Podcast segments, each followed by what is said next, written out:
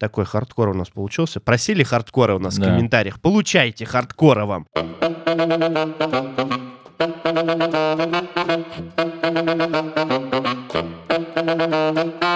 Здравствуйте, уважаемые Чпули слушатели. Сегодня с вами внеочередной выпуск подкаста «Серебряная Чпуля». С вами сегодня у микрофона Михаил. И Лева. Да. З- Заканчивайте похоронную тему, давай, по-нормальному, давайте. Я читал, что такой голос успокаивает. Кого? Людей в Ведущего? стрессе. Да. В общем, дорогие друзья и друзищи, Подруги. подруги и подружищи. Да. Френдс, между прочим, сериал. Там как бы Френдс разных полов были. Да, да. Вот. А для тех, кто не знает, сейчас хотели сделать внеочередной выпуск э, как бы сериала Friends, но отменили из-за чего? Запрещенная в России болезнь. Вот. Про запрещенную в России болезнь мы на самом деле думали, как все а сначала, ну, как дураки, короче, Сначала За- бахнуть. бахнуть выпуск про, типа, удаленку, там, вот, типа, 100-500 советов, что делать с кромастером на удаленке, как пользоваться зумом и что такое скайп. Но эта фигня сейчас из каждой кофеварки, буквально. Да. Поняли, что ничего нового мы, наверное, туда не принесем, поэтому решили порефлексировать на темы, которые у нас сейчас погода такая припекает. И это навело нас на определенные мысли. Посмотреть на ситуацию в целом, вообще происходящую. некоторых А, давно, мы, давно мы не говорили про, там, про agile, Да, да. про вот этот agile коучинг, про вот эту вот всю историю. И, в общем, ближайшие два выпуска, которые без гостей, а может даже три, как пойдет. Мы живем сейчас в хаотическом домене, поэтому черт его разберет. В общем, э, ближайшие 2-3 выпуска 7, 8, 10 мы будем говорить про крайности в agile коучинге. Да. И самая ближайшая крайность Это, собственно, коучинг. agile. Нет, просто. Мало кто знает, что agile коучинг пишется в одно слово через тире, что это прямо термин. Некоторые пишут agile диван. Да, agile коуч по-русски, в общем, неважно. Это конкретный термин, который не подразумевает ничего общего с коучингом классическим в чистом виде. Профессиональным. Профессиональным, да. То есть вот институт коучинга, вот это вот все. То есть он может использовать это как инструмент, может использовать другие инструменты и гораздо больше, чем даже 10 самих инструментов влияния на других людей, ну, в хорошем смысле. Собственно, обсудим сегодня крайность, когда человек, э, который агент изменений, он же agile коуч, может быть, там, скромастер, использует только этот инструмент. Когда он Злоупотребляет. злоупотребляет, скажем так, когда он многие свои решения подтачивает под вот этот подход. Решение. Да, хорошо А. оговорился, да. В общем, мы стали замечать, и не в обиду тем, кто это практикует, на самом деле, ну просто так сложилась у нас школа скромастерства в России, что достаточно много внимания сейчас уделяется каким-то историям, связанным с профессиональным коучингом и, прости господи, с гештальтерапией. Поскольку я не гештальтерапевт и не коуч, Не слава, слава богу, да. Я скорее, даже не я, наверное, мы скорее, потому что дело в том, что не знаю, повезло нам или нет, но мы достаточно много общаемся с э, агентами изменения agile коучами с разных абсолютно организаций и можем со стороны наблюдать, когда долго работаем с одними и теми же клиентами, к чему разные паттерны поведения приводят. Мгм. Вот. Ну, потому что, когда ты какую-то практику используешь, ты находишься в моменте, и, может быть, тебе вот в горизонте год не всегда понятно, к чему твои действия Да. приводят, потому что ты внутри системы находишься. А если как бы у тебя есть наблюдатель со стороны, который, э, у которого так получилось, что есть возможность долго посмотреть, что происходит, можно попробовать через него отрефлексировать вообще удачный подход или неудачный. И последние, наверное, года полтора-два действительно очень много появилось ребят, которые, ну, прям увлеклись этой историей.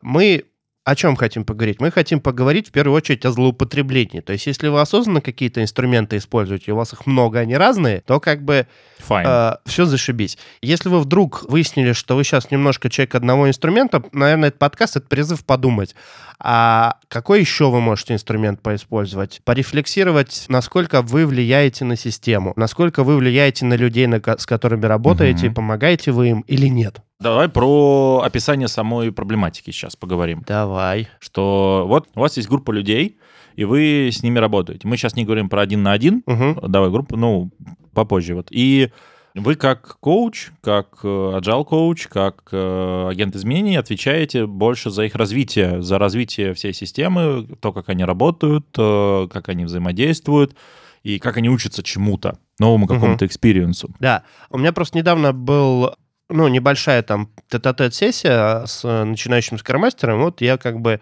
знаете, та история, когда собственные мысли вербализируешь, проговариваешь, тебя вдруг осознание какое-то настигает. Это меня настигло осознание следующего характера. Оно очень простое, что на самом деле у тебя, как у агента изменений скромастера, agile коуча, подставь свое, контракт есть определенный с твоими, ну, можно сказать, подопечными, неважно, клиентами, там, командами и так далее. Как правило, и мы об этом даже в отдельном выпуске говорили, зачем скроммастер нужен, твоя задача — это научить эту систему, ну, сделать эту систему более здоровой в плане того, чтобы она была более работоспособной, приносила больше пользы. На практике это означает очень простую вещь. Тебе нужно дать людям возможность научиться работать по-другому, по-новому. Да. Вот, и тут вот это вот дать возможность, она достаточно ключевая история, потому что, ну, дать возможность научиться, я бы даже сказал. Это значит, что они должны получить инсайты и какие-то вещи научиться делать по-новому. Но есть нюанс. Да. То есть, э, понятно, мы определились, да, с целью, для чего у нас вообще этот скромастер Agile Coach нужен. Теперь нужно понять, как туда это все приводить. Угу. Вот, Лева вначале сказал, что у тебя есть куча разных инструментов. В принципе, в ближайшие, собственно, выпуски-то мы будем разбираться, какие. Такой хардкор у нас получился. Просили хардкора у нас Да. в комментариях. Получайте хардкора вам. Да-да-да. Ваши уши. Хардкорище. История очень простая. Я вот Леве просто недавно рассказывал. По сути, подкаст так и родился, наверное, из наших разговоров, как все предыдущие как бы, выпуски. Что у тебя есть потрясающая дилемма такая. Когда что-то происходит, и у тебя нет образа, куда это все ведет, ты как бы, знаете, даже в менеджменте есть такая штука, ты как бы реактивный менеджер. Ты, по сути, реагируешь на ситуацию. Да. Как это вот даже в жизни может происходить? Например, ты такой выпустился, не знаю, из школы, и не знаешь, чем себя в жизни занять. Типа, кем ты хочешь стать, когда вырастешь. И не все, конечно, но многие ребята, и вот э, из моих друзей, они сталкивались с дилеммой такой выбора, что ты, когда у тебя не доформировался образ, как ты видишь вообще свое будущее, ты начинаешь методом перебора пробовать все подряд.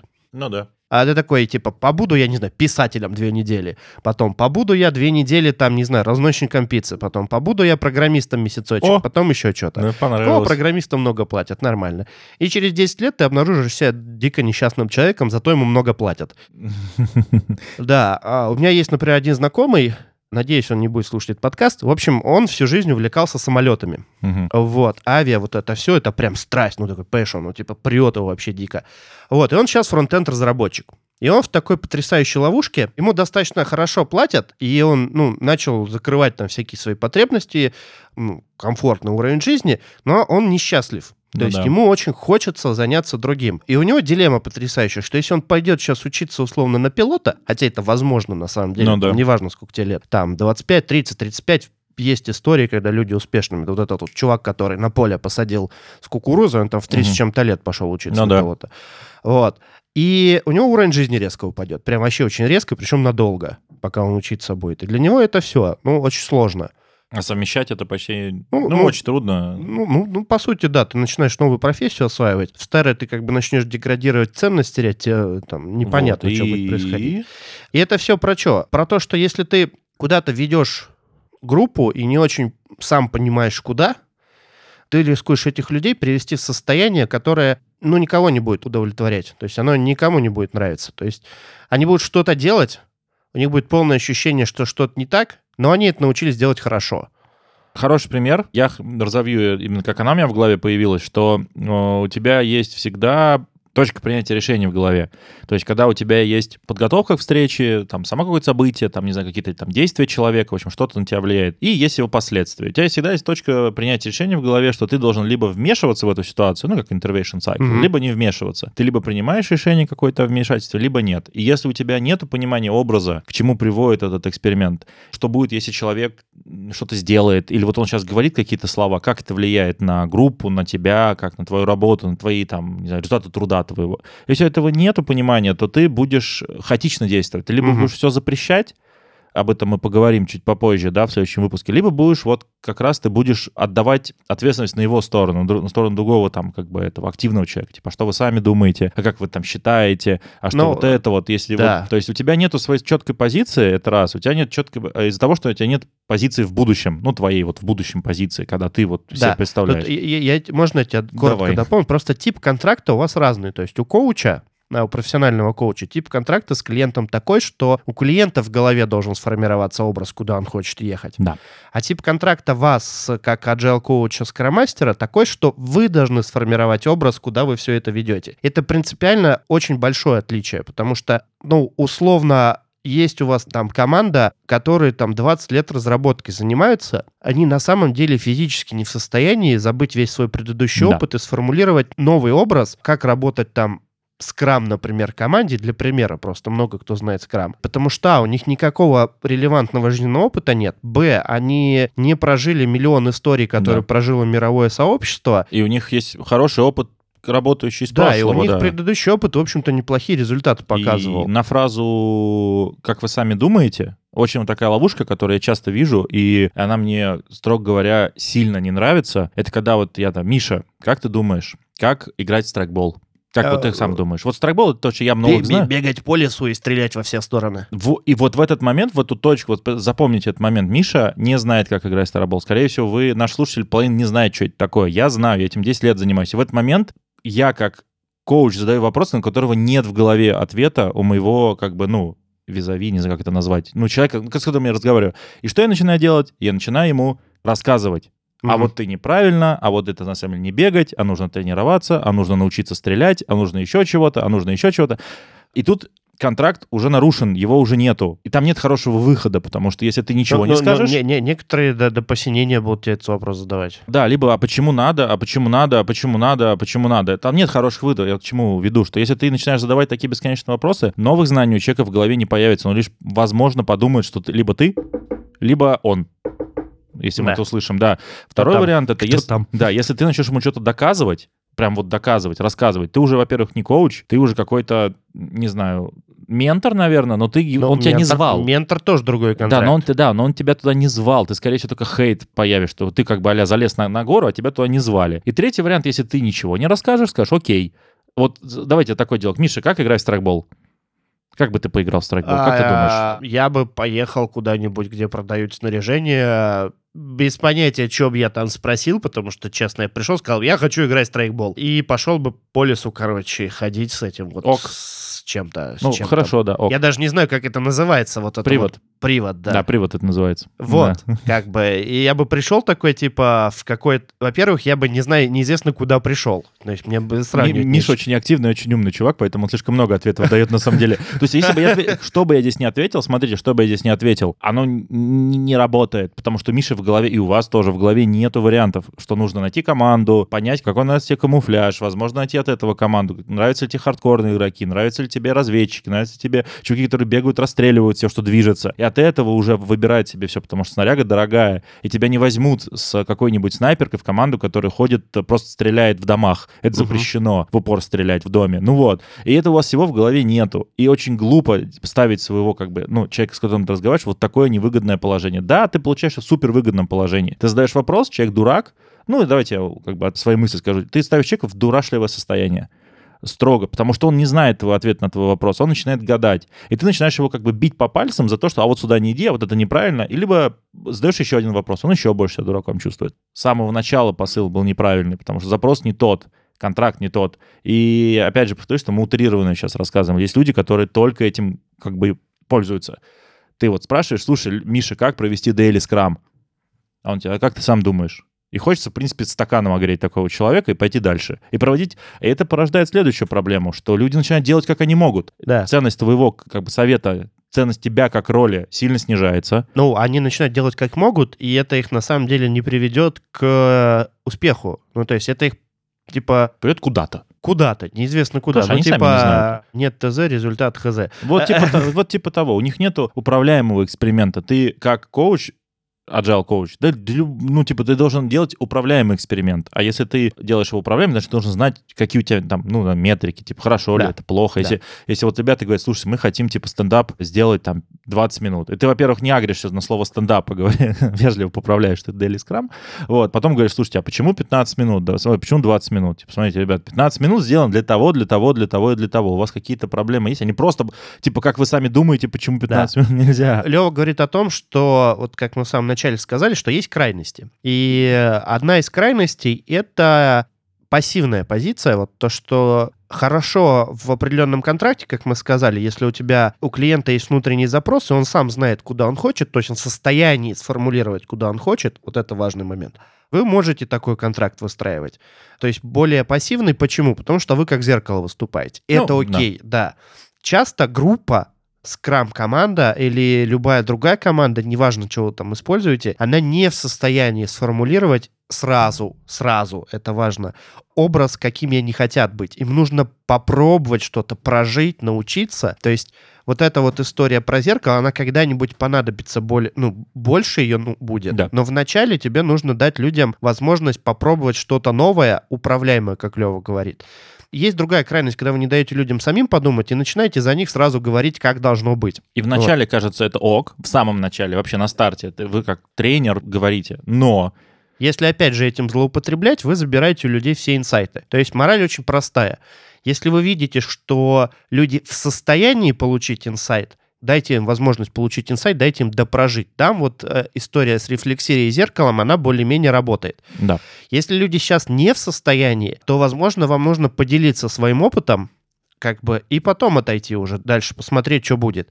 Если вы видите, что люди не в состоянии, у вас есть парадоксальное желание сразу сделать хорошо, и вот вы можете прийти к другой крайности, которую мы в следующем выпуске будем подробно обсуждать. Она называется синдром гиперопеки или, Гиперпротекция. или гиперпротекция, как на Западе это Мне называют. больше у нас нравится вторая часть, потому что опека, она еще позитивно имеет какую-то оценку, а вот Да, ну, у нас, гиперпротекция это, это из психологии, да, у нас, потому что устоялось название гиперопека, хотя западная гиперпротекция, она больше про скрымастеров Да, получается. да. Давайте постараемся немножко подытожить. Взглянем на это с двух сторон. С точки зрения, что же вам теперь делать, когда вы взаимодействуете с группой, и что же вам делать лично вам, порефлексировать, подумать в голове, каким образом. Да, с группой история достаточно простая. И это упражнение придется проделывать поначалу достаточно часто, практически каждый раз, когда вам нужно с этой группой повзаимодействовать. Ну, то есть, либо встречу какую-то подготовить, воркшопчик, тренинг, э, просто разговор какой-то. Надо это все в голове хотя бы прокрутить разочек. А именно, то есть в самом начале вам для себя внутри нужно определиться все-таки с образом и целью, куда вы все это ведете. Естественно, если вам информации не хватает, нужно сходить, осмотреться и как бы четенько все потрекать, что сейчас происходит, какие вы сейчас видите взаимодействия, взаимосвязи, как это все вместе работает. Вот вы сформировали эту цель, этот образ. Нормально, что он будет часто меняться в зависимости от того, что у вас происходит. Желательно, конечно, не очень сильно, но детали будут меняться. Это абсолютно нормальная история. Это четвертая ценность манифеста, все такое. Да-да-да, не прибитая этими, Не- цель не прибитая цель, этими. цель не прибитая гвоздями, да. Мгм. И все. Дальше что происходит? Дальше вам нужно понять, ваша группа, вот с которой вы работаете, она сейчас где находится вообще относительно этой вашей цели? И в состоянии ли она туда дойти самостоятельно? Или ее нужно как-то аккуратненько туда подводить? И вот если группа в состоянии, то да, здесь вот истории про рефлексию, про отражение, про коучинг, они, в общем-то, неплохо заходят. И такие ситуации случаются. Но Да. нужно прям очень осознанно к этому подходить. Надо знать группу, надо понимать, где она находится, прям хорошо, Как да. мы уже говорили чуть ранее, для каких-то групп, которые уже научились сами рефлексировать, это вообще вполне рабочая история. Мгм, Для групп, мгм. которые не научились еще это делать, или они где-то очень далеко находятся, для них может быть нужно ваше вмешательство, то есть какой-то менторинг, тичинг, там еще что-то. И об этом мы будем говорить в следующем выпуске Там- более подробно. Там тоже есть крайности, да. Да, там тоже можно переборщить, мы про это тоже хорошенечко поговорим. Вот. Если группе нужно помогать, то да, то вы как бы, опять же, как мы уже сказали, цель, подумали, что как ваши действия на эту цель влияют, они туда двигают или не двигают, и после этого вы уже осознанно начинаете понимать, как вам себя вести, какой уровень вмешательства, невмешательства на, собственно, этом взаимодействии делать. Звучит просто, в реальности требует определенного навыка и привычки, но как, в общем-то, и любая история, любой навык. Поэтому если у вас там что-то сейчас сразу очень красиво, как мы говорим, не получается, все в порядке, не переживайте. Вот, а как именно не переживать, расскажет нам наш приглашенный гость Ливон. Здравствуйте, да. Собственно, как же со всем этим работать, если вдруг у вас сейчас куча встреч, вот это все, с чего же начать? Смотрите, все очень и просто, и сложно. Нужно набирать данные о себе. Нужно смотреть, рефлексировать, смотреть на то, как это все у вас происходит, и вести какой-то, я люблю физический дневничок. То есть тот дневничок маленький, который никто никогда нигде не увидит, можно в телефоне, но мне нравится физическое проявление, что вы когда пишете, вы это осмысливаете. Я советую разделить эту э, страницу на две части. В одной части писать события, Ну, там, команда, там, что-то сделала, там, пошел на ретроспективу. А второе, э, удалось, не удалось, и был ли там коучинг вот этот вот, ну, паттерн, который мы сейчас говорили, или нет. Все. Как ни странно, больше ничего для вашего мозга не надо вы начинаете собирать, собирать, собирать, и вот, вот эта вот запись, когда вы записываете то, что вы об этом думаете, через 10, 15, 20 таких вот записей вы поймете паттерн, что есть какие-то события, которые вас триггерят, есть какие-то события, которые вам вообще не удаются, есть какие-то направления, где вы не очень там хороший профессионал, у вас не очень много там опыта, и вы там сваливаетесь в коучинг, потому что это, по сути, отдает прикрывает ваше вот это вот понимание. То есть очень просто. Записываете, собираете. Второе, надо начать искать, когда вот это пройдет, вы там запишете уже там 20, там, не знаю, таких пунктов, 30, может быть, вы начинаете искать зависимости. Вза- взаимосвязи, да? Взаимосвязи, да, вот какие-то паттерны. И третий пункт, который может быть через месяц, через два, через полгода, это не важно, это долгий путь над собой. Вы начинаете искать решение. А как же там, что сделать? Если вы ну, в такую ситуацию попадете. И не стоит этого делать сразу, потому что кажется, да, да, блин, это же изи, Мгм. типа возьму, потому что у вас, во-первых, нет статистики, а во-вторых, первое самое решение, оно будет из того арсенала, который вы знаете. И чем больше вы накапливаете о себе информации, о себе любимом, тем легче вам, во-первых, сформировать запрос, и чтобы кого-то спросить, ничего в этом зазорного нет. И второе, ну, погуглить проще.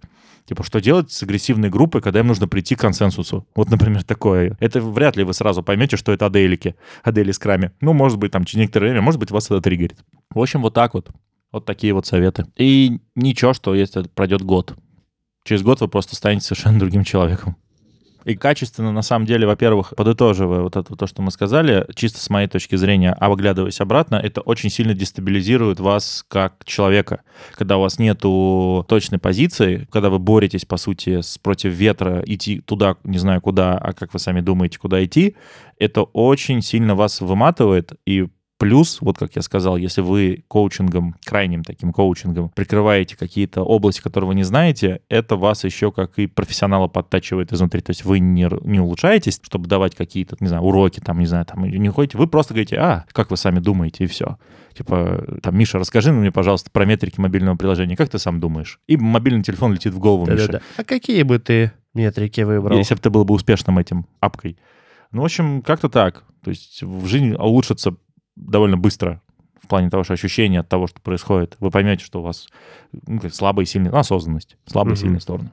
Это был довольно экспериментальный выпуск. Мы решили записать коротенькую чпульку. Вообще, походу, классическая получилась чпуля. Короче, мы меньше, чем обычно говорим, то есть у нас меньше примеров, не обессудьте. Мы хотим сделать такую трилогию, и она должна будет выходить в перебивке между большими выпусками с нашими гостями. Мы это экспериментируем. Да, в, в это сложное, нелегкое время мы решили как бы добавить еще сложности себе в жизнь и, Подумать, короче, да. поэкспериментировать. Да, записывать два выпуска, четыре выпуска в месяц, а не два.